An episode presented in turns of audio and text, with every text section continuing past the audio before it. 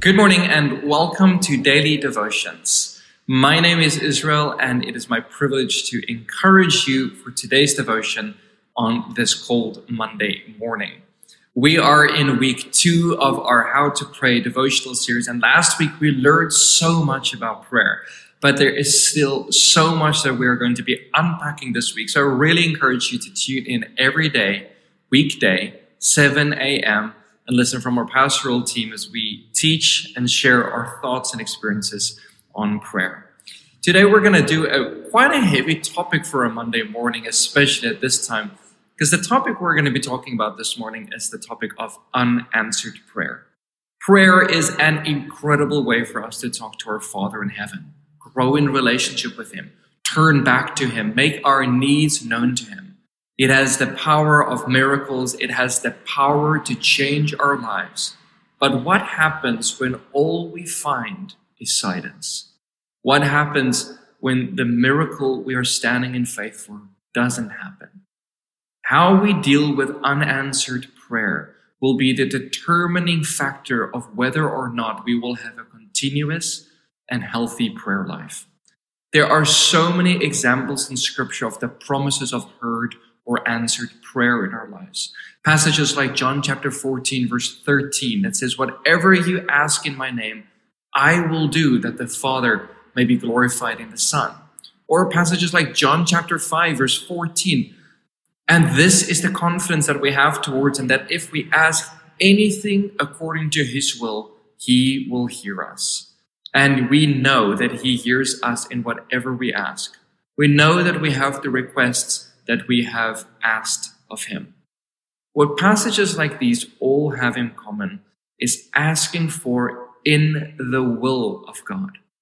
I have heard people ask for the most incredible things in prayer and then just simply finish their prayers off in the name of Jesus, thinking that this is the magical catchphrase that will make their prayers be answered. But if it really was this easy, we would see a lot more prayer answered and probably a lot more lottery winners out there. You see, the name of God deals with the will of God. What Jesus is teaching us is that whatever we ask the Father in His will, we will receive it. Why is that?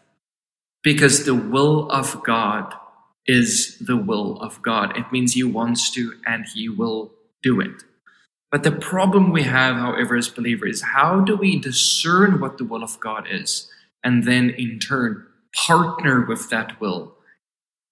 And that, I believe, is what we do in our relationship with God. That is faith. The names of God that has been given to us reveal to us the will of God. There are so many names in scripture, such as healer, provider, comforter, protector, helper, father. And there are so many more that tell us what the will of God is because they are his names.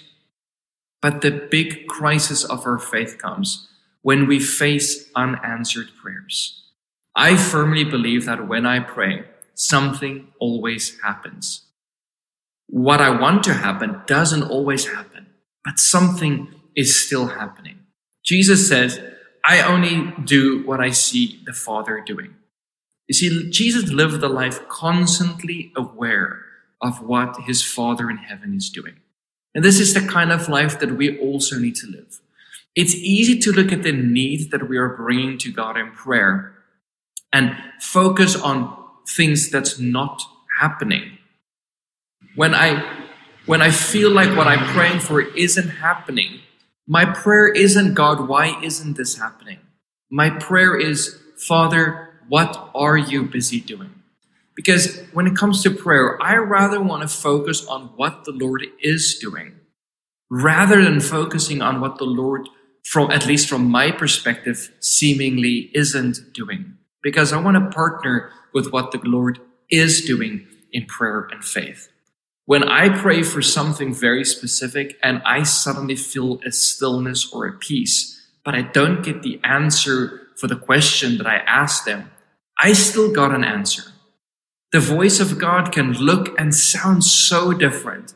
And it is so easy to dismiss something small, such as a feeling of peace, as just being a feeling, rather than the voice of God telling us, I am with you through this. Sometimes what we think is unanswered prayer is simply an inability to recognize the voice of God speaking to us in an unexpected way. There are, however, times when major things we ask God for doesn't happen. How do we deal with this?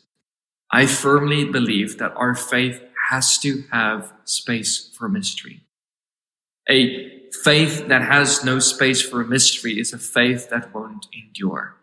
There will be things in your life that will be unanswered, things that you won't receive. Things like these are what we put into our mystery boxes. And we need to learn how to praise God through the discomfort of unanswered prayer. And we can do this knowing, regardless, that one day, whether in this life or the next, we will understand. But we have to be careful not to come to theological conclusions based on our experience of unanswered prayer. I'm very big in healing ministry. But just because I pray for someone and I don't get healed doesn't mean I get to create a theology that says it's not always God's will to heal. When the New Testament precedent is that everyone that came to Jesus was healed and that I have been commissioned to do the same and that Jesus even said that we should be walking in greater works. When healing doesn't happen, God is still healer. When there isn't provision, God is still the provider. You see, the nature of the kingdom now and not yet means that we will face unanswered prayers until the fullness of the kingdom of God comes. But until then, we place these things into a place of mystery in our faith and we learn to worship God through it. And if you find yourself really struggling with unanswered prayer, maybe you should try imitating Jesus in the midst of a moment of great pain and difficulty and pray a prayer of relinquishment. One of the last things Jesus prayed before he went to the cross was, Not my will, but yours be done. Shall we pray? Lord Jesus, thank you for your presence with us. Thank you for the promises that you hear our prayers. Thank you for the promises that whatever we ask in your name, we will receive. Will your Holy Spirit give us the grace to discern the will of God so that we may more actively engage with that will and pray the will of God into our world? Father, let your kingdom come, let your will be done on earth as it is in heaven. And if we are sitting here today, if anyone's listening and going through a hard time, a difficult time of unanswered prayer, will you give them a stillness and give them the ability to recognize what you are doing and the comfort of your presence with them during this. In your name we pray.